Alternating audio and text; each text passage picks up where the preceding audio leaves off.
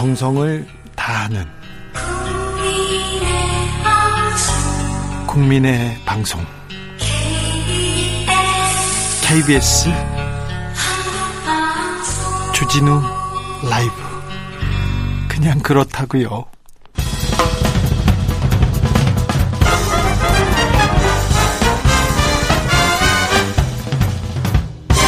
훅 인터뷰 훅 인터뷰 이어갑니다. 코로나 확진자가 5개월 만에 400명대가 나왔습니다. 전문가들은 거리두기 3단계 격상이 해결책이라고 입을 모으고 있는데요. 정부가 과연 3단계로 높여갈까요? 지금 코로나와의 전쟁, 우리는 어디쯤 와 있는지 물어보겠습니다. 김호란 국립암센터 교수, 안녕하세요. 예, 안녕하세요. 네. 신규 확진자가 441명, 오, 크게 늘었습니다. 더 늘어날까요, 교수님? 더 늘어날 가능성이 있습니다. 그래요. 교수님. 주말까지는 좀 지켜봐야 되는데요. 네. 어, 이미 이제 감염 폭증의 원인이 된 사건이 지난 15일, 16일 주말에 있었기 때문에 네. 이번 주까지는 더 늘어날 가능성이 있습니다. 얼, 그, 어느 정도 늘어날 것으로 예상하십니까? 보고 있습니까? 저희가 이제 모델링을 해보면 지금 한 환자가 감염을 전파시키는 정도가 거의 3명까지 네. 늘어났어요. 그러면 오늘 100명이면 4일 후에 300명이 추가되는 거예요. 네. 예, 그러니까 지금 400명이라고 하면 3일 후에 이 모델링으로만 하면 1000명이 넘는 거죠. 천명이 넘을 가능성도 지금 어, 대비하고 있는 거죠. 예, 그렇습니다. 네. 신천지를 중심으로 한 대구에 대규모 확진이 있었지 않습니까? 1차 대유행하고 비교했을 때 현재 상황의 심각성 어느 정도로 보십니까? 그때보다 더 심각한데요. 그때는 이제 대구를 중심으로 일어났었는데 지금은 인구 밀도가 더 높은 수도권 중심으로 해서 전국으로 확산이 됐다는 게 문제고 그때는 환자의 한 30% 정도가 20대, 30대 젊은 사람들이었어요. 근데 지금은 환자의 40%가 60대 이상으로 나오고 있어서 노인이 많다 보니까 바로 중환자실로 가야 되는 그런 환자들이 늘어나고 있어서 병상도 부족해지고 있고요. 네. 무엇보다도 신천지 때는 좀 시간이 걸렸습니다만 명단이 확보가 되고 예. 검사하고 격리하는데 그래도 적극적으로 따라줬는데 지금은 명단도 제대로 확보가 안 되는 데다가 확보된 명단으로 연락을 해도 검사나 격리에 적극적으로 참여하고 있지 않아서 계속 N차 감염이 일어나고 있는 게 문제입니다. 네. 경로를 모르는 깜깜이 환자가 많다는 것 우려된다고 하셨는데 깜깜이 환자 이게 그 많은 이유가 뭡, 뭡니까? 광화문 집회 때문에 그런가요? 결국에는 예, 그죠. 그때 갔다 온 사람들이 다 검사를 안 받다 보니까 그 사람들로 인한 N차 감염의 환자를 찾았는데 중간에 누군지를 모르니까 경로를 모르는 환자 이렇게 구분이 되는 거거든요. 예. 그러니까 지, 금 깜깜이 환자가 100명이다. 그럼 이 100명을 전파시킨 어디선가 100명이 또 다른 사람을 계속 전파시키고 있다는 거예요. 예. 바로 격리해야 되는데 검사하고 격리해야 되는데 그게 안 되니까 또 다른 데서 깜깜이 경 깜깜이 환자가 늘어나고 있겠네요. 그렇습니다. 예. 아, 사랑제일교회발, 광화문발 이렇게 감염자가 확산되고 있는 것 같은데 앞으로 더 늘어나겠죠 여기서도? 그렇습니다. 지금 다 찾지를 못했고요. 지금 2주 동안에 계속해서 지금 확산을 시키고 있는데 전국에서 지역별로 지금 찾아지고 있거든요. 그러다 네. 보니까 이미 가정으로 들어가서 소규모 미용실이라든지 가정이라든지 아파트에서도 지금 환자가 나오고 있는 거잖아요. 네. 어, 교수님, 그 서울 제외한 광주, 충청, 강원, 비수도권 집단 감염 계속 잇따르고 있는데 어, 이, 이 부분은 어떻게 보십니까? 예, 그렇습니다. 지금 그때 광화문 집회에 예. 전국에서 약 80대 정도의 버스가 왔었다고 하는데 그게 이제 왔다가 다 지역으로 돌아갔잖아요. 네, 제가 그 파악해 본 바로는 한 3, 400대 되는 것 같아요. 아, 그래요? 예. 그러니까 그 사람들이 돌아간 다음에 그 지역에서 검사를 받아야 되는데 검사 받지 않고 지금 숨어 있다 보니까 그 사람들로 인한 주변 환자들이 생긴 다음에서야 지금 환자가 찾아지고 있으니까 예. 경로도 모르는 환자가 나오고 있는 거고요. 예. 빠르게 이거를 검사하지 않으면 이 길게 갈 가능성이 있습니다. 수도권 확산에서 다시 전국적 전국적 확산, 다시 수도권 이런 지금의 경향이 상당히 좀 걱정이 되는데요. 예, 그렇죠. 우리가 이태원 발도 수도권에서 시작해서 예. 방문 판매를 통해서 광주까지 내려갔다가 다시 지금 수도권으로 또 올라와서 또 확산이 되는 그런 양상입니다. 네. 교수님, 교수님한테 물어보다 보니까 슬퍼졌어요. 좀 희망적인 얘기도 좀 해주세요. 코로나 이거 어떻게 좀 꺾이거나 잘, 어, 잘 저희가 통제하거나 이길 수 있거나 뭐 아무 얘기나 좀 해주십시오. 예, 그렇지만 한국이 전 세계에서 감염 관리를 제일 잘 해온 모범 국가입니다. 그렇죠. 그래서 우리가 하루에 900명 나오는 위기도 겪었거든요. 예. 그때도 잘 겪어냈기 때문에 이번에도 열심히 검사 참여하고 마스크 쓰고 사회적 거리두기 하면 또 이겨낼 수 있을 것이라고 봅니다. 감사합니다. 네.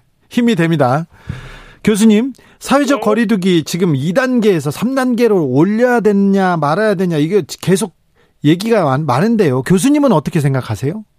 저는 아직은 아닌 것 같습니다. 왜냐하면 3단계로 올린다는 게 결국에는 접촉을 줄이는 건데 네. 지금 방역에 문제가 생긴 부분은 접촉이 늘어난 건 이미 15, 16일 날 벌어진 거고요. 예. 지금 관리가 안 되는 거는 검사를 제대로 못 받아서 그런 거거든요. 네. 그래서 검사를 확실하게 할 수 있도록 방역 당국이 노력하는 데 참여해 주면 더 확산되는 걸 막을 수 있고요. 예. 지금 3단계로 올려서 지금 접촉을 줄이게 되면 물론 안 한 것보다 효과는 있겠지만 굉장히 경제적 여파가 크고 그렇죠. 이게 아주 임팩트가 큰 거여서 오래 못 합니다. 예. 많아야 길어야 한 2주 정도 하고 날 텐데 그러고 나면 다시 추석 되면 또 많은 사람들이 움직이는 그런 기회가 기다리고 있어요. 예. 그래서 그때 2단계로 내려가게 되면 더 위험해질 수 있습니다.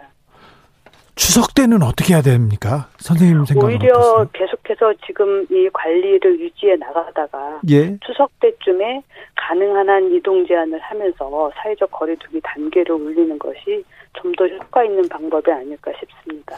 그러면 선생님 추석 때는 고향에 내려가지 말고 이동을 좀 자제하는 게 맞다 이렇게 보시는 거죠? 그렇죠. 네.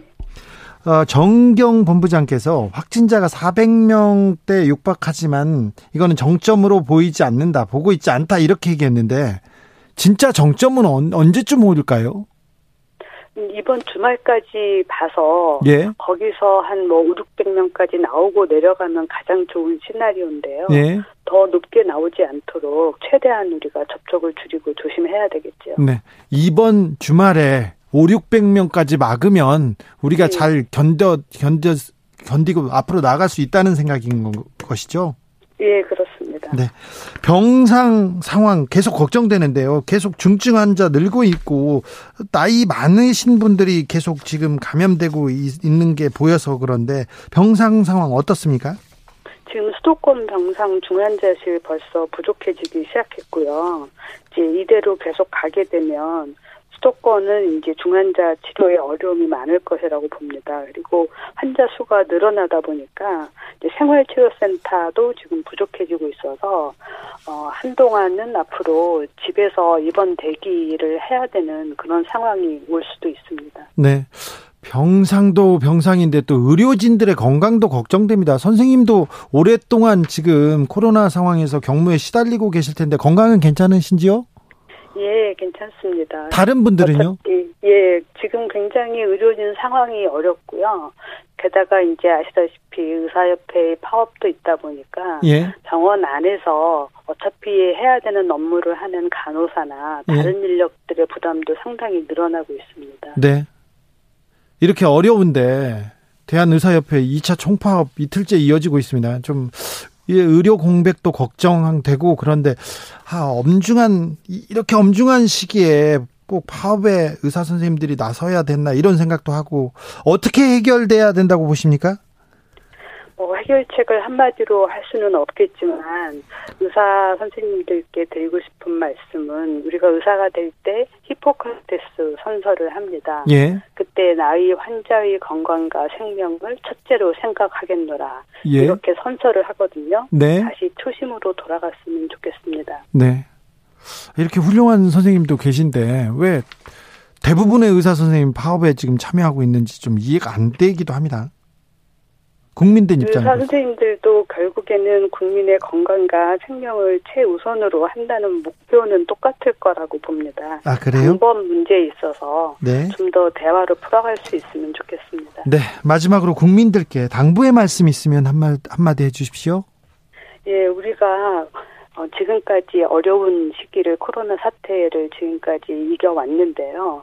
또 한 번의 위기가 우리 눈앞에 있습니다. 그래서 최대한 접촉을 줄여주시고 혹시라도 주변에 광화문이나 교회 집회에 다녀오셨는데 아직도 검사를 안 받으신 분이 있다든지 그분들과 접촉하신 분들은 빠르게 검사 받아주시기 바랍니다. 네.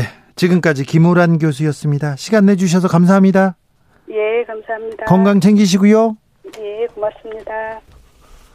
황은주 님이 저도 같은 생각입니다. 3단계 했다가 다시 2단계로 내리면 좋아진 줄 알고 난리 날 거예요. 그럼 또 확산될 것도 같은 그런 의견 주셨습니다. 5007님은 여름 내내 농사진 고추밭 걱정에 잠을 못 이루고 날이 새자 맞아 이렇게 달려가 봤더니 빨간 고추가 무탈하게 주렁주렁 매달려 있는 것을 보고 오늘 하루 기분 좋아서 고추전 부쳐서 이웃과 나눠 먹었습니다. 바비가 무사히 지나가서 안심입니다. 아유, 다행입니다. 고추 농사 걱정했는데, 아유, 다행입니다. 5574님, 집콕 힘드시죠? 저는 다 땡땡해서 천 원짜리 상추 고추 씨앗 사서 심었습니다. 매일매일 퇴근 후에 무럭무럭 자라난 상추 고추 볼 때마다 재미가 쏠쏠하더라고요. 밖에 안 나가도 집에서 텃밭을 키우는 재미 나도 자연인입니다 하면서 즐겁게 보냅니다. 몇천 원 투자해서 삼겹살에 상추 싸서 고추 고추랑 같이 먹을 날 기대하면서 코로나 이겨냅시다. 아, 네. 이거 좋은 생각인 것 같아요. 그리고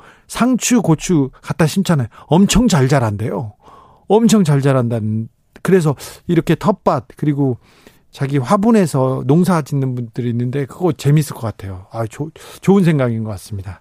라디오 정보센터 다녀오겠습니다. 정한나 씨.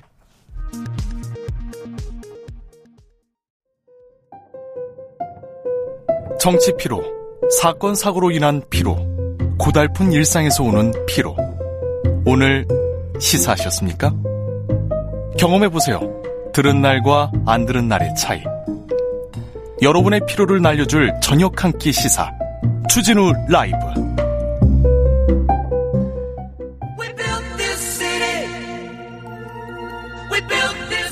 사라진 보수의 가치를 찾겠습니다. 진짜 보수로 거듭나겠습니다. 그러기 위해서 무너진 보수를 근본부터 재건하겠습니다. 대한민국 보수 재건 프로젝트 보수합시다. 원조 보수, 진짜 보수, 진짜 보수당 진보당 대표 미래통합당 중앙위원회 의장 김성태 대표님 안녕하세요. 예, 안녕하세요. 별탈 없으신지요? 김성태입니다. 네. 아이, 뭐 방송하시는 여러분들이 못하라고 예. 그래도 아, 국민들이 이 방송 어, 청취를 통해서 네. 뭔가 희망과 용기를 가질 수 있는 그런 좋은 시간들을 계속 가졌으면 좋겠어요. 네. 그래서 여러분들은 절대 코로나 19 감염에 정말 특별한 경계심을 가지고 방송을 잘할 수 있어야죠. 네, 김성태 대표님도 특별히 조심해 주세요. 어, 여의도가 국회가 지금 거의 다 문을 닫았지 않습니까? 사실상 어제 이제 민주당 출입 그 기자 네, 사진 기자가 사진 기자 한 분의 감염 확진으로서 네. 이제 국회가 셧다운 되어 버렸죠. 네. 아, 저희 미래통합당도 오늘 당 사무처 아, 전체 사무처 요원들이 다 재택근무를 하고 예. 내일까지 이어집니다. 나 그렇습니다. 그러면은 이제 주말까지 계속 재택 사정이 되니까 예.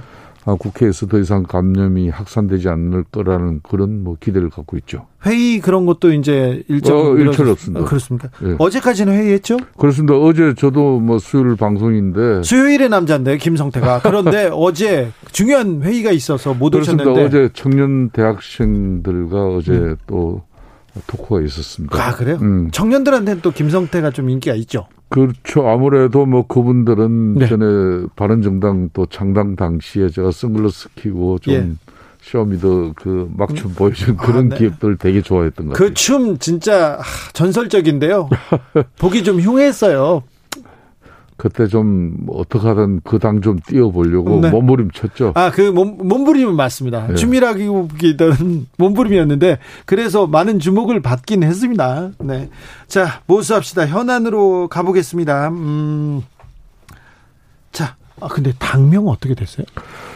어, 사실은 오늘 당 지도부가 예. 아, 당명 개정을 위한 어, 그동안 어, 국민 여론 그런 여러 가지 앙케이트를 다 했기 때문에 네.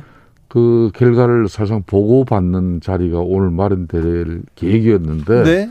뭐 코로나 19 사정 때문에 네. 그게 좀 상당한 기간 연기될 수밖에 없는 상황입니다. 아, 그렇습니까? 예. 당명은 아시는데 안 알려주는 거죠? 그 오늘 웬만큼 그 내용을 당 지도부가 보고를 받는 상황이었다면은 네. 사실상 알겠죠. 네. 그런데 그 내용이 어, 그 자리가 없었기 때문에 알겠습니다. 없습니다. 김성태 대표님도 사실상 아는데 사실상 나중에 알려주겠다는 사실상 그렇습니다. 자, 그런데 코로나 재확산 전에 미래통합당 분위기가 좋았는데요. 8.15 집회 때 갑자기 이렇게 또 제1야당 책임론 불거지고 있습니다. 김성태 대표 같으면 그 약간 극단적으로 좀 과격한 분들하고 잘 정리하고 화합 저잘 타협하고 어디까지 정리를 했을 텐데 지금 미래통합당 이게 잘 안 되는 것 같습니다. 아, 지난번 4.15 총선에 뼈아픈 우리가 그 경험을 했지 않습니까? 네.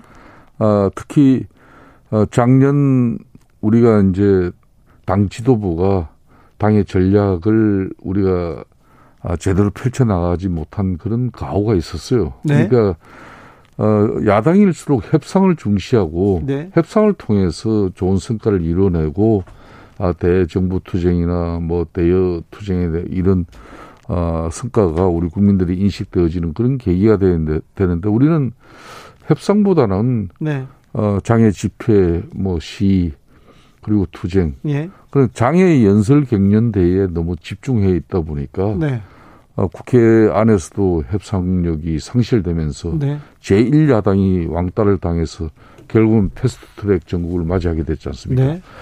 그 아픈 경험이 결론은 정강훈 목사를 비롯한 좀 상당히 어, 거구적인 어, 우경화의 목소리가 우리 당에 너무 전진 배치됐다는 그런 국민적 비판이 컸었는데 네.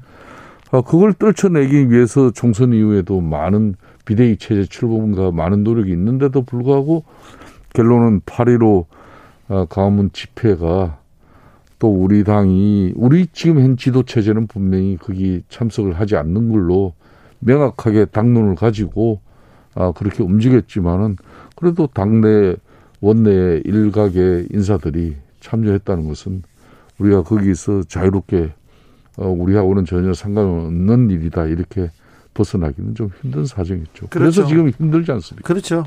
어, 김종인 대표가 아무리 뭐 아무런 뭐 우리하고 전혀 관계 없다 얘기해도 무시하면 된다 얘기해도 그렇게 또 무시하고 넘어갈 수만도 없습니다. 그리고 또 민경욱 전 의원이 계속 정통 우파 통합당 당원들이 그냥 말랑말랑하게 보이냐 그러면서 우리를 갈라치게 하느냐 하면서 또 그런 목소리도 나옵니다. 저는 이제 그런 목소리들이 어떻게 하든 우리 보수가 새롭게 좀 재건되면서 국민들로부터 건강한 정당의 그런 모습으로 그래서 우리 당이 지향하는 바는 좀 중도로 집행을 넓혀 나가는 그런 일인데 예. 뭐 그런 측면에서 본인들의 그런 입장들이 우리가 보수 통합을 뛰어넘어서 우리가 어 그리고 합리적이고 균형성을 추구하는 그런 국민들에게 다가설 수 있는 본인의 발언들인지 그거는 본인이 잘 좀 되새겨야 될 거예요. 아 그래요? 근데 그 극우하고 결별하겠다고 미래통합당에서 입장을 밝히자 일부 미래통합당 의원들한테 항의 문자가 쏟아졌다는 뉴스 있었는데 저 대표님도 받으셨어요? 그런 항의 문자가 쏟아질 건 쏟아지더라도 네. 민주당 입장에서도 한때는 좀 좌파, 종북주의 뭐 이런 뭐 프레임에서 벗어나려고 어, 그런 인사들과 좀 달리하면서 별도의 당이 만들어지고 그런 과정도 있었지 않습니까? 예. 그렇듯이 우리 당 입장에서도 너무 좀 거구화된 우경화의 목소리로 비춰질 수 있는 그런 인사들의 목소리가 당의 전면적인 전진 배치된 그런 목소리는 이제 좀 없어져야죠. 네. 어, 2330님이 당명 추천했습니다. 국민을 사랑하는 당. 국자, 국민이 들어갔으면 한다는 얘기가. 아, 있습니다. 이번 당명에서 국민자는 아마 들어갈 것 그렇습니다. 같아요. 저도 감으로 이야기하는데 네. 국민은 들어갈 것 같아요. 국민을 사랑하는 당 괜찮습니까? 아, 상당히 좋은 네. 이름인데. 국사당입니다. 아, 근데 네. 아, 그 뭐 약칭도 괜찮은 것 괜찮죠. 예. 진짜 보수당 대표 김성태, 진보당 대표 김성태 괜찮지 않습니다. 뭐좀 재미도 있어야죠. 네, 재미 있어야죠. 네, 네, 의미도 있어야 되고. 예. 주호영 원내대표가 오늘 서울시장 후보로 김성태 말고 지금 안철수 대표 얘기를 했습니다. 네. 어떻게 봐야 됩니까? 지금 이제 국민의당과 예. 저희 당이 네. 야권 공조를 여러 형태에서 지금 이루어지고 해오고 있죠. 있습니다. 예. 그렇습니다. 이제는 상당히 정책적인 부분도 상당히 근접해지고 있고, 예. 어, 우리 당의 뭐 그런 정강 정책이나 국민의당 정강 정책이나 네. 별반 차이가 없어지고 있어요. 네. 뭐 그런 측면에서 요 근래 안철수 대표의 그런 워딩도 예. 뭐 우리 당 다 거의 비슷하죠. 상당한 공감을 이뤄 나갈 수 있고 네. 그렇기 때문에 어, 안철수 대표 자신이 뭔가 지금 현재 문재인 정권의 이 독주에 이 독주라는 것은 행정 체제 행정뿐만 아니라 입법 사법 뭐 지방자치 모든 게 지금 다 독주 체제지 않습니까? 거기에서 우리가 대응할 힘이라는 것은 야권 통합밖에 없죠. 네. 그 야권 통합에 안철수 대표도 이제 좀 전향적으로 본인이 판단하신다면은 우리 당 구성원들과 함께 할 수 있는 그런 길이 된다고 저는 봅니다. 미래통합당하고 국민의당이 함께할 가능성 굉장히 높은 것 같은데 그렇습니다. 안철수 대표가 여기 와서 서울시장 후보가 될 수 있을까요? 대권 주자도 될 수 있을까요? 어, 본인도 이제 정치인의 길을 걷기로 한 이상 예. 이제 몇 번의 경험을 통해서 아, 자신이 앞으로 어떤 길을 걸어야 될지 아마 답이 나왔을 거라고 보고 있어요. 그럴까요? 그렇다면은 어, 호랑이 잡으려면 호랑이 굴에 들어가야 호랑이를 잡는 것이지. 네. 바- 밖에서 아무리 호랑이 그림 그리고 있어봤자 고양이가 호랑이 되는 거 아니에요. 네. 그러니까 그런 측면에서 안철수 대표가 지난 4.15 총선 경험하고 난 이후에 네. 뭔가 향후 정치 행보는 어떻게 해야 될 것인지 나는 이미 본인이 좀 뭐 마음이 웬만큼 서지 않았나 이렇게 보고 있습니다. 6698님은 준비하는 10대 정책을 당에서 채택한다면 미통당 지지도 가능합니다. 이런 지지자의 문자가 왔습니다. 네. 자, 안철수 서울시장 후보라. 그리고, 그리고, 어, 김성태 말고, 홍정욱 전 의원 얘기도 서울시장에 또 하마평에 오르고 있습니다. 홍정욱 전 의원이야말로 뭐 예모에서부터 그리고 또 김성태 의원하고 좀 쌍벽이죠. 뭐. 네. 뭐그 급으로 이렇게 저도 같이 올려주니까 감사합니다. 아, 네. 그래도 주기자밖에 없네요. 아, 네, 그럼요. 아, 뭐, 뭐, 애모 가지고 이야기하는 건 아니지만은 그래도 정치인으로서는 이 대중들에게 좋은 호감을 가질 수 있는 그런 인상을 유지한다는 것은 그건 대단히 큰 복이에요. 네. 어, 더군다나, 어, 초선 의원 때도 나름대로 결기와 그리고 소신, 어, 그리고 근데 충북 그 의원 활동 같이 하셨잖아요. 했죠. 했는데 18대 때. 아, 같이 했는데 네. 정치 그 국회에서 의원 활동으로는 큰뭐 큰 이렇게 두각을 나타내지 못했지만 그렇죠. 그때 18대 의원들이 워낙 쟁쟁한 초선 의원들이 좋은 의원들이 너무 많았어요. 그래요. 어, 그렇다 보니까 아, 본인도 그때로서는 나이도 너무 좀 젊었고 네. 어, 그래서 정치가 전혀 또 오랜 또 정치 경험을 가지고 초선 의원으로 국회에 진입한 게 아니기 때문에 네. 좀 상당히 낯선 공간이었죠. 네. 어, 그래서 이제 적응하는 시간도 많이 필요했고, 뭐 그 이후에 아마 초선 의원 후반부에는 그래도 상당히 두각을 나타냈죠. 네. 좀 소신과 또 당 지도부하고에도 또 대책점을 가지면서까지 목소리도 어, 냈었죠. 자기 뭐 소신을 분명히 한 그런 여러 가지 대목이 있었죠. 김성태 대표께서는 2차 재난 재난지원금 지급 어떻게 생각하십니까? 아, 저는 지금 상황은 대한민국이 살기 위해서는 국민이 살아야 되는 건데 네.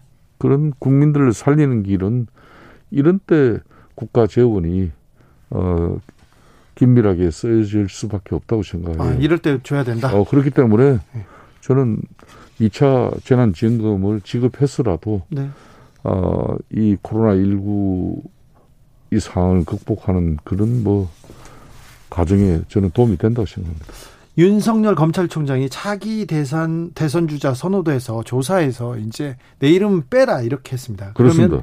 그러면 어, 보수 쪽에서 제1 가는 후보가 빠졌습니다. 그래서 잠잠하던 김성태 대망론 안 생기고요. 김종인 대망론만 뜨고 있습니다. 이거는 어떻게 한탄할 일 아닙니까? 뭐 그렇게 한탄을 할 일만은 아니죠. 예. 김종인 대망론 그러지만 김종인 뭐 지금 현재 차기 대선 후보 뭐 지지도 이렇게 조사를 가지고 네. 아직 구체적인 수치가 나오는 건 아니지 않습니까? 네네. 다만 언론들이 네. 자꾸 김종인 비대위원장을 어떻게 하든 뭘 뭐 거리를 만들어 보려고 하는 거고 예. 윤석열 지금 현재 총장 같은 경우는 당연한 결과예요. 예. 내년 7월까지는 어, 검찰청법의 검찰총장입니다. 검찰 공무원이죠. 공무원. 현직 공직자가 예. 어, 차기 대선 후보 지지율 그 여론조사 대상이 되고 그걸 또 방치한다는 것도 별로 바람직하지는 않아요. 네. 그렇기 때문에 어, 윤석열 총장은 우리가 한동안 잊어져도 저는 관계 없다고 봐요. 그래요? 그런 측면에서 우리 당은 지금 이제 어, 그나마 윤석열 전 총장이라도 보수 후보로서 네. 그래도 이낙연, 이재명 뭐 이런 삼강구도를 상강구도에 네. 그래도 들어갔는데 지금은 그 강자가 하나 빠지니까 다 이게 도토리 키재기라고 해야 되나요? 거의 그 우리 당의 이제 본질적인 이어 뭐좀 상당히 그 위기가 네. 어, 뚜렷한 그런 차기 대선 후보가 보이지 않는다는 것인데 저는 뭐 그것도 그- 크게 나쁘지 않게 봐요. 뚜렷한 후보가 있다 그러면 이 정권에서 아마 어떻게 손을 봐도 그 사람 어, 꼬꾸라틀고 말 거예요. 그렇기 때문에 아, 좀더 우리가 아, 김종인 체제에서 우리 당이 기존의 수구적이고 구태 그리고 어, 지난 50년 집권의 안이 이런 걸 좀 털어내면서 우리 당이 새롭게 변모한 그런 어, 국민적 신뢰를 확보하는 정당의 노력이 꾸준하게 이어지면은 네. 올 하반기 내년 초부터 네.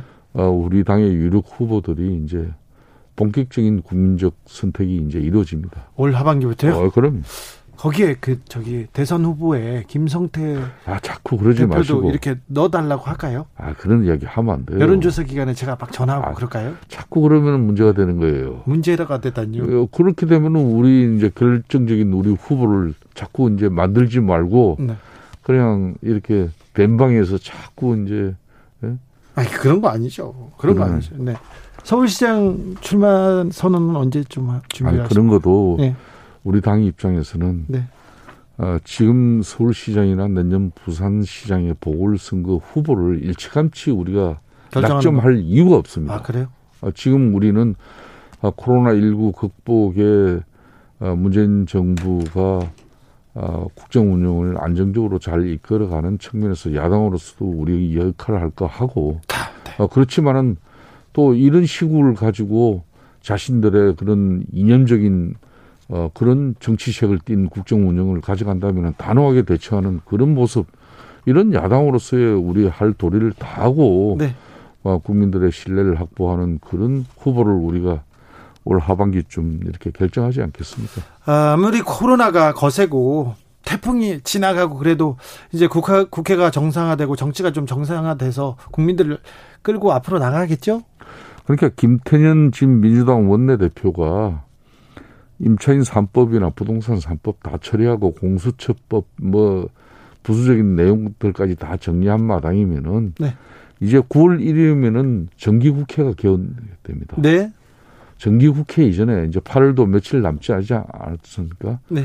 이제 좀 국회가 예약안에 진짜 진정한 상생과 협력을 추구해 나갈 수 있는 그런 정치 구조를 위해서 빨리 민주당과 청와대가 좀 의견 조율을 마치고 네. 국회부터 정상화 시켜야죠. 언제까지 1017개 상임위를 그렇게 독식하고 어? 국회 의장, 부의장 전부 민주당이 다 가져가면서 이렇게 어? 일방 독주식의 국회를 정치를 상실하면서 갈 겁니까? 이거부터 이제 좀, 이제 정치의 묘를 좀좀 보여줘야죠. 내줘야죠. 네. 이제 그럴 시간이죠. 그렇게 하고 네. 이제 조영 대표한테 국정 운영에 이런 어려움을 좀 협조해 주시고 도와달라 이러면서 어, 정치를 바로 잡아 나갈 그런 시기예요 지금. 알겠습니다. 대표님도 정치를 좀 보수해 주십시오. 아 우리 보수도 예. 얼마나 이번 8.15 집회에서 네. 또 일부지만은 네. 어, 적절치 못한 그런 어, 행동들에 대해서 반성할 거는 하는 또 진짜 어, 보세요. 그런 우리 당의 지금 변화된 모습이 있지 않습니까? 예. 이 희망이에요. 알겠습니다. 예. 여기 끼- 이제 인사할게요. 뭐 이제 뭐 우리 당이 제대로 가는 것 같으니까 우리 주 기자가 할 말이 없어진 거. 아, 아니요, 아니요. 자, 자, 제대로 가야죠. 미래통합당이 그래요. 제대로 가야죠. 그럼 무너진 보수를 근본부터 재건하는데 이 프로그램이 네. 어, 상당히 일조가 되고 있어요. 보수합시다. 지금까지 원조 보수, 진짜 보수 김성태 의장이었습니다. 감사합니다. 예, 감사합니다. 교통정보센터 다녀오겠습니다. 공인혜 씨. 테이크아웃 시사 나왔습니다. 오늘도 하나 챙겨가세요. 주진우 라이브.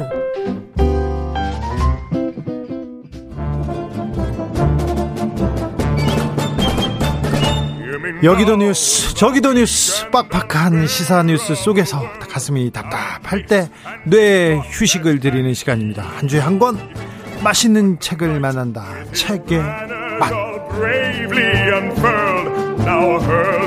김갑수 평론가 어서 오세요. 네, 안녕하세요. 정선태 교수님 안녕하세요. 네, 안녕하세요. 네. 잘 계십니까? 그럼요. 네. 안녕을 물어야 될 때입니다. 네. 오늘 만나볼 책은 박민영 작가의 즐거움의 가치 사전입니다. 김갑수 선생님이 추천하셨어요. 예, 좀 오래된 책인데, 네. 어, 뭐 여러 이유가 있는데 좀, 좀 좋은 얘기 좀 하고 지내자. 네. 뭐 여러 가지 좀 우리 울적한 뉴스가 너무 많잖아요. 네. 그래서 생각이 났어요. 저자 이름이 박민영이니까 네. 검색했더니 여배우만 뜨더만요. 여배우, 여배우 엄청 유명. 네, 유명 한 여배우가 있죠. 이분은 남자입니다. 네. 여자 이름인데 그 어, 이분을 어떻게 설명해야 될지 모르겠는데 일단 책 제목이 즐거움의 가치 사전이잖아요. 진짜 사전입니다. 내용은 쾌락론이에요. 네. 인간이 쾌락하는 것이 뭐냐 하는데 아마 제목에 쾌락자를 쓰지 않는 게 네. 쾌락이란 단어는 자꾸 우리에게 이제 감각적이고 말초적인 즐거움으로 이렇게 좀 제한되니까 그런 것 같은데 네. 이거는 아주 광범위하게 폭넓게 인간이 가령 사랑 무슨 뭐 하여튼 넓은 의미의 관념들 있지 않습니까? 네. 그거를 인문학적으로 쭉 고찰한 것들을 항목으로 나눠 갖고 설명한 건데 그렇죠. 항목도 사랑, 섹슈얼리티, 네. 사회적 쾌락, 여가의 쾌락, 쾌락이 계속 나옵니다. 지적 쾌락 이렇게 얘기 나오는데 음, 뭐라고 해야 되나요? 그 종합 지식인이죠. 그렇죠. 종합 지식인의 파노라 파노라마식 그냥 뭐뭐 향연입니다. 향연. 네. 이게 이게 뭐냐면 전공 전문가의 단점이 이 세상엔 있어요. 예. 사회가 고도화되고 분화되니까 전문 지식을 갖는 수밖에 없고 그것이 또 대학을 기반으로 딱 승인되는 절차가 있으니까 이 한정된 세계에 이렇게 쏙 사람은 어, 어떤 교수라도 그 틀에 있죠. 그 틀밖에 모르잖아요. 네. 예컨대 하, 인생이란 무엇이지 고등학교 때 궁금해서 대학교 철학과를 가보세요. 그런 질문을 하면 바보 되죠. 혼나요. 누구도 그런 질문 묻지도 않고 답하지도 않죠. 선생님한테 그렇게 묻으, 물으면 맞죠. 예. 그러니까 이건 다 사이비들이나 갖는 얘기처럼 돼 있지만 종합 지식인이라는 게 물론 엉터리 같은 사람도 세상에 많지만 굉장히 기나, 기나긴 성찰과 공부 과정을 통해서 예컨대 이 박민영 씨는 이런 겁니다. 최근에 낸 신간은 혐오. 혐오의 모든 것에 대해 써요. 행복. 인간의 능기는 행복의 모든 것에 대해서 고찰을 해서 한 권의 책을 써요. 사회가 어떤 거지? 사회에 대해서 우리가 어떤 생각, 이런 식으로 쾌락에 대해서 2007년에 종합적으로 고찰한 책을 낸 겁니다. 근데 선생님 저는 그런 거 있지 않습니까? 이렇게 소, 소위 썰을 풀어서 이렇게 계속 풀어가는 걸 보면 좀 보다가 아, 좀, 좀 마음이 안, 안- 와닿지 않아서 이렇게 그냥 던져버리곤 했는데 저도 몇 년 전에 보기는 했는데 예, 예. 다 읽지 못했어요. 이 얘기를 보면 자기 멋대로 막 이렇게 써 나가는데 아 이게 근데 이 정도 선생님이 이렇게 인정할 정도의 어, 이분은 깊이가- 아니라고 저는 믿어요. 네. 그 극군이 아닙니까, 진짜? 네. 네, 근데 사전이라 그러면 우리가 크게 둘로 나누어서 생각을 하셔야 할 것 같아요. 이게 그 말 말 사자를 쓴 사전, 네. 국어 사전, 영어 사전 할 때 사전이 있는가 하면은 백과사전 할 때 일사자를 일사자. 쓴 사전이 있잖아요. 네. 근데 그 일사자를 쓰는 사전식 글쓰기들이 있습니다. 재미있는 글쓰기 방- 방법들이 있는데 예를 들면은 어, 구스타브 플로, 플로베르가 쓴 통상 관념 소설이라는 사전이라는 소설이 있어요. 네. 그리고 중국의 작가 한 샤오궁이라는 사람이 쓴 마교 사전이라는 그 어, 문화대혁명 시기를 다룬 소설인데 사전식으로 썼, 썼습니다. 아니 그런 책이 은근히 네, 많죠. 많습니다. 저는 악마 사전 갖고 있어요. 그리고 악마에 그 관련된 모든 것을 담아놓은 책. 베르나르 베르베르 있잖아요. 네. 상상력 사전. 네. 그리고 남미의 그 알베르토 망구에를 쓴 제목이 인간이 상상한 거의 모든 곳에 관한 백과사전. 사전식으로 정말 재미있게 쓰는 글이 있는데 이런 책들의 특징이 좀 뭐랄까 하나 경계에 갇히지 않고 자유롭게 이, 오간다는 거죠. 이 책도 그 범위 안에 넣을 수 있을 것 같은데 비교적 일명요연하게 정리가 되어 있습니다. 네. 쾌락 중에서도 사랑, 또 성적인 쾌락, 사회적 쾌락, 여가의 쾌락, 지적 쾌락까지. 예. 그래서 이런 책들은 처음부터 끝까지 쭉 읽으시면 재미가 없고요. 잡히는 대로 네. 음, 넘기다가 아 이건 뭘까? 노동이 왜 쾌락일까? 네. 예를 들면은 피, 피식 웃게 합니다. 네 산책이 왜 쾌락일까? 뭐 이런 그 군데군데 예, 넘기면서 손이 손길이 가는 곳에서 읽으시면 될 것 같아요. 네. 근데 다만 이런 종류의 책의 저자들의 특징이 굉장히 독특한 관점을 제시하는 수가 많아요. 예. 근데 이 즐거움의 가치 사전의 저자 박민영 씨는 의외로 그렇지 않습니다. 오히려 인류 문화사적으로 쭉 성찰되어 온 보편 상식을 잘 정리하는 쪽에 가까워요. 진짜 사전을 쓰려고 했다는 생각도 막 들어요. 네, 그러니까 특이하고 희한한 얘기를 하는 그런 건 아니라는 거. 제가 몇 줄만 읽어보면서 네, 몇 가지 몇 가지 정의된 얘기를 해보자고요. 예, 이딱 긴데 하여튼 네.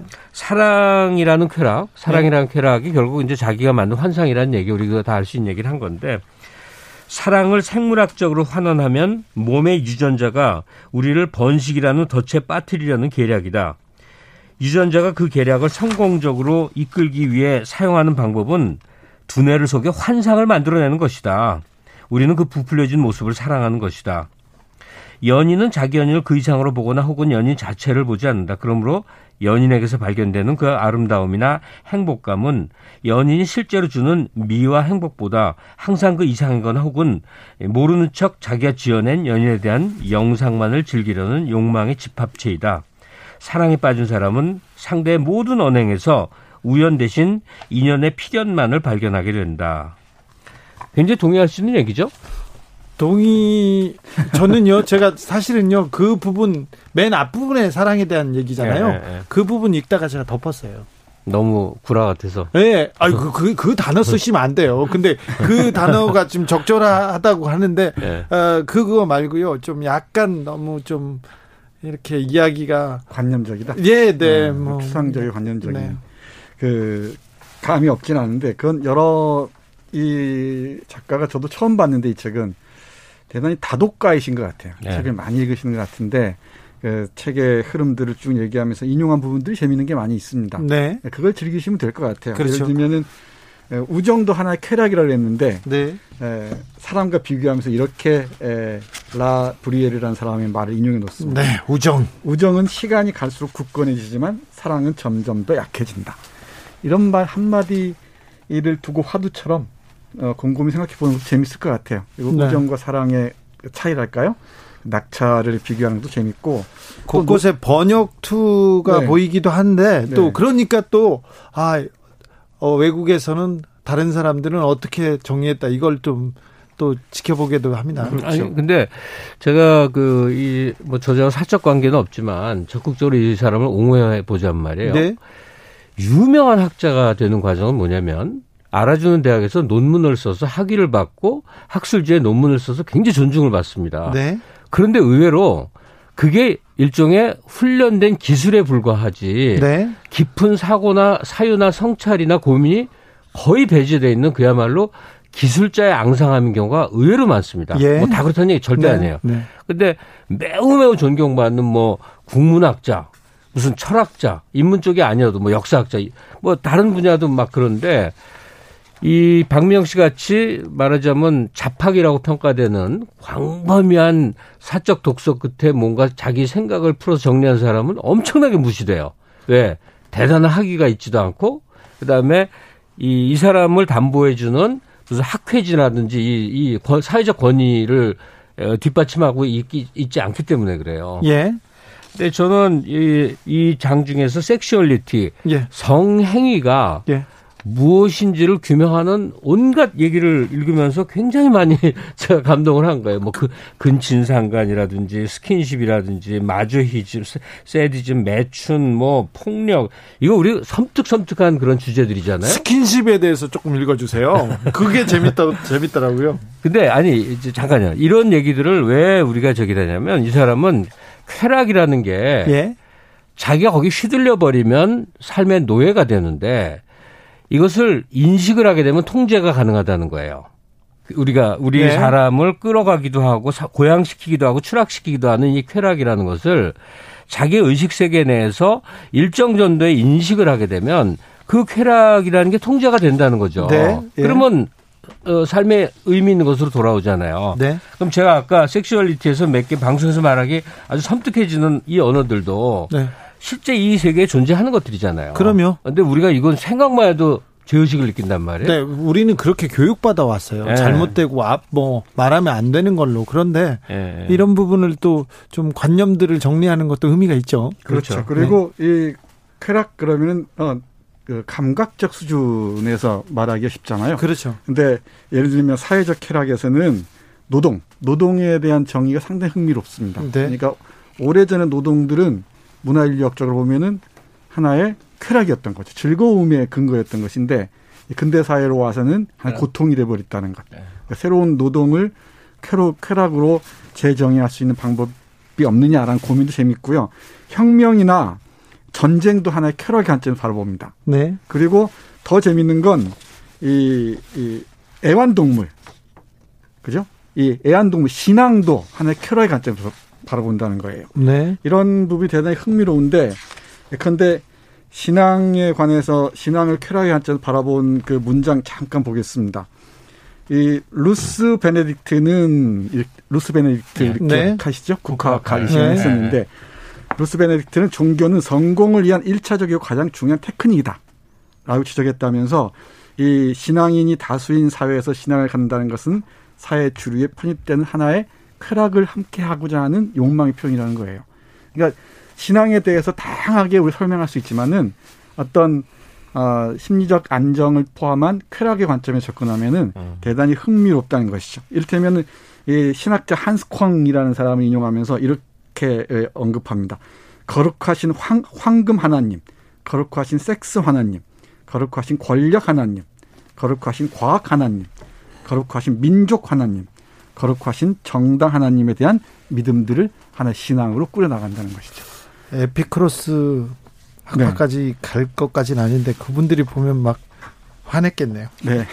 그 효도 사랑이라는 쾌락의 여러 범주 중에 의외로 네. 효도가 들어가 있어서 아주 유심히 읽어봤어요. 예. 저는 이제 한국 사회를 억압하는 기제 하나로 효도가 문제라고 이제 생각해온 사람인데 그렇게 뭐 좀 약간 족쇄처럼 예, 좀 주장한 사람인데 네, 작동했죠. 예, 이 근데 사회에서. 이, 이분은 효도를 굉장히 다른 시선으로 바라본 걸 봤어요. 예. 우리가 까맣게 잊어버렸는데 그 노인들과 어, 여- 영화들은요, 되게 그 살해의 대상이었던 거예요. 그 부락이나 그 마을에 일정 정도의 세- 생존할 양식이 존재하는데 항상 부족하잖아요. 네. 그러면 몇 살 이상이 되면 죽여버리는 거예요, 고, 자녀들이. 고려장이 있었죠. 예, 그 고려장은 되게 억울한 겁니다. 이 책에 있는 얘기는 아니고 네. 이 나라야마 부시코라고 일본의 관습인데 네. 일본인들이 그 용어를 고려장이라고 써버렸어요. 거기에서도요? 그리고- 일본에서도? 예, 예. 일본이 갖다 만든 거예요. 우리, 우리 아, 고려에는 늙은 부모를 산에다가 굶어 죽게 버려서 식량을 확보하는 그 제도가 없었어요. 아예 없었어요? 예, 예, 그 고려장이라고. 무- 일본에 있었던 거를 예, 고려장이라고 이름 붙여가지고 예. 우리가 모르고 그냥 사용했던 건가요? 그, 그쪽 연구하는 사학자들이 엄청 화내더라고요. 아, 어, 그래요? 어, 쨌든 또 하나 그 배웁니다. 노인들은 식량이 일정 정도 않을 때는 갖다가 되게 버립니다 산에 예. 아이들이 너무 많이 태어나면 이 죽입니다. 근데 그런 사회가 있고 그렇지 않은 사회가 있는데 그 여기서 효도라는 게 사람들이 자발적으로 우러나온 게 아니라 그 당시에 필요한 사회적 관념의 필요에 의해서 생겼다는 거예요. 예. 공자라는 사람이 나타나서 노인네들을 생존하게끔 훨씬 더 공경하는 것이 그 사회 유지에 매우 이익이 되는 방향으로 생각을 처음 해낸 네, 거예요. 네. 그렇죠. 그걸 우리도 이어받았고 예. 뭐 등등 그러니까 우리는 그냥 본능이거나 그냥 그냥 아무 생각 없이 하는 것들에 대해서 유래나 어 그 배경을 밝히는 거죠. 예. 책은. 그러니까 부모를 공경하고 뭐 제사를 지내고 하는 것들이 인간의 유한성을 넘어서기 위한 어. 그러니까 역사적 존재가 되기 위한 그 욕망의 발현이었다고 얘기하는 사람들도 있죠. 그리고 음. 자녀 사랑 문제도 상당히 흥미롭게 네. 언급하고 네. 있습니다. 어떻게 해요? 네, 유한성을 극복하는 방법이면서 동시에 지배욕을 충족하는 길이 바로 이 자녀 사랑이라는 것이죠. 아, 근데 이거 제가 네. 예, 지금 똑같은 관점으로 스킨십은요. 네. 커뮤니케이션 상호 교류가 좌절돼서 나오는 어떤 발현이래요. 아니 그러니까 난 이해가 안 돼. 이- 이분은 사랑을 하나 참 약간 형이상학적인데 그, 그 형- 형이상학적으로 만들려고 하는 것 같아요. 아하님은 이 책은 유교적 가치도 코페르니쿠스적 발상의 전환을 일으키네요. 이런 얘기를 했고요. 고희정님은 스킨십이 풍부한 사회가 행복도가 높은 사회인데 코로나 시대 우리 자꾸 거리를 두게요. 이 얘기했습니다. 마키님은 책으로 사랑을 배우면 아니 되옵니다. 이렇게 얘기합니다. 네. 2081님은 뜻하지 않게 맞이한 코로나 세상을 밀미로 독서의 쾌락으로 한번 빠져 봅시다. 아니, 좋은 생각입니다. 사랑은 책으로 배우는 거예요. 아 그래 아유 왜냐하면 본능적 기제로 네. 막 이게 작동이 되잖아요. 네. 근데 어 이거에 대해서 꽤 깊이 있는 성찰한 사람이 생각의 과정을 한 번 더 거치게 되면 훨씬 더 자기 자신에게 유익한 어떤 인식과 행동을 하게 돼요. 금방 안- 그 청취자께서 말씀하셨듯이 쾌락의 다섯 번째가 이 지적 쾌락이거든요. 네. 여기에 핵심이 교육과 독서예요. 맞아. 글쓰기. 이 독서와 글쓰기만한 쾌락이 많지 않다는 아니 거죠. 그 그건 좀 지적인 분들 얘기고요. 그러니까 동의 못하는 사람들이 아니에요. 그래 그리고 사랑은 심장이 하고 가슴이 하는 일인데 그걸 가지고 자꾸 지금 규정하려고 하고 근데 그런 게 왜 발생하는지에 대해서 네. 어 인류의 보편성에 대한 이해가 있으면 네. 내가 어떤 여성에게 빠져 있는 이 감정이 나에게 고유한 게 아니라 사실은 내, 종, 내 보존의 어떤 이제 하여튼 뭐 그렇죠. 예, 그런 이해가 필요한 거죠. 네. 음. 사랑 못 해본 사람이 보고 배우면 좋은 책이라고 보기지는 않습니다. 아니, 아니요. 당위성. 그렇지. 사랑에 대한 당, 그, 어, 좋을 수도 있어요. 논리적 근거를 만들어줄 수도 있습니다. 그죠? 2743님이 회사 동료 언니가 그랬어요. 외안견 키우는 심정으로 결혼했다고. 그래서 웬만하면 다 귀엽게 봐주고 넘어가니 싸울 일 없다고요. 어, 이분은 좀 성인 반열에 오르신 것 같은데. 네, 여거의 쾌락 중에 하나가 바로 애완동물입니다. 그렇습니까? 네. 네. 애완동물이 원 처음에는 이 자연을 통제할 수 있는 능력을 과시하기 위해서 시작됐다 그러네요. 네. 또 동물원의 탄생 같은 게 그렇듯이 자신의 뭐랄까 힘을 과시하기 위한 방법으로서 유럽의 귀족들이 동물을 만들고 그러잖아요. 예. 그 하나의 방식인데 요즘은 이 동물에 대한 사, 사랑이 다른 식으로 변형되는 경우도 있다고. 특히 유기견들이나 유기묘들에 대한 아, 이건 훌륭하고 저도 네. 이제 반려견을 열심히 키우는 사람이지만 이 책에 있는 얘기는 아닌데요. 네. 반려동물을 열심히 키우는 분들의 공통점이 하나 있는데 별로 연애를 안 해요. 자기 동물에 빠져 있기 때문에 이 남녀 간의 이쪽으로 발전들이 거의 안 됩니다. 매우 그런 현상을 많이 봐요. 제 친구 김재동도 네, 네. 개를 키워요. 음. 탄이라고 연탄이에요. 얼굴이 까맣거든요. 까맣구나. 네. 그래서 그 탄이 뒷바라지 하느라고 하루에 두 번씩 이렇게 산책시키느라고. 아무것도 못좀 하더라고요. 예. 먹여야지. 그러고 병원 있더라고요. 데리고 다녀야지. 7228님이 아, 미성년자도 읽어도 되나요? 미성년자가 읽기 좋은 그럼요. 책이에요. 특히나 중간 12, 3, 4살 때가요. 네. 막 세상에 비밀스러운 지식을 아마 이한 13살짜리가 읽으면 이 중에 한 반도 이해를 못할 테지만 네. 제 경험으로 보면 그때 막 열심히 이런 걸 습득한 다음에 막 주위에 막 떠드는 거야. 막 이렇게 막 대단한 지식의 이제 소유자로서. 그렇죠. 얘기하기 그 좋죠. 인생의 즐거움. 네. 아. 근데 인생의 즐거움, 그, 글 쓰는 거하고 책 읽는 거, 그게 인생의 즐거움이다. 이거는 좀 즐거움 중에 하나죠. 그렇죠. 많은 즐거움 중에 하나겠죠. 극단적이라뇨. 근데 잘생기고 아주 빼어난 누가 봐도 이런 사람은 뭐 책 안 읽어도 그냥 남들이 알아주니까 한데 네. 저처럼 별로 가진 게 없는 사람은요 열심히 뭘 많이 읽어서 입으로 뭘 이렇게 좀 해야 자기 존재 가치가 생겨요. 겸손의 말씀이신데요. 그러니까 뭐 이거 독서에 어떤 강박증을 가질 필요 없을 것 같아요. 많은 놀이 중에 하나라고 저는 생각합니다. 그렇죠. 네, 많은 유의 네. 중에 하나가 책 읽기가 아닌가 싶어요. 모든 생산품 땅에다가 곡식을 심어서 소출을 하는 것만 생산이 아니고요. 이렇게 여기 등장하는 많은 것들 뭐뭐 권력, 부, 노동, 명예, 명예. 전쟁, 네. 혁명, 자유, 민족의 인류의 이런 것들에다가 살을 붙여서 쾌락이란 관점으로 이해하는 이 생각의 아 재밌습니다. 어, 네. 생각의 체조죠. 이 생각의 체조. 김갑수 선생님 말 들으니까 읽고 싶어요. 다시 읽어야 되겠습니다. 자, 오늘도 책의 맛 너무 행복한 시간이었습니다. 감사합니다. 네, 네, 고맙습니다. 고맙습니다. 최윤선 님이, 어, 공원에서 개 주인들끼리 잘 만나, 만나던데 그런 얘기 하는데. 잘 만났는데 연애 안 해. 아니에요. 이거 개빨이라고요. 괜찮습니다. 여기 이 가능성이 있습니다. 홍성택님 책 제목이요. 작가하고요. 궁금해서 현기증 난단 말이에요. 저도 다시 읽겠습니다. 박민영 작가의 즐거움의 가치 사전이었습니다. 아, 김갑수 선생님의 추천곡 베리 화이트의 You are the first, the last, my everything 들으면서 오늘 주진우 라이브 여기서 마치겠습니다. 저는 내일 오후 5시 5분에 돌아옵니다. 지금까지 주진우였습니다.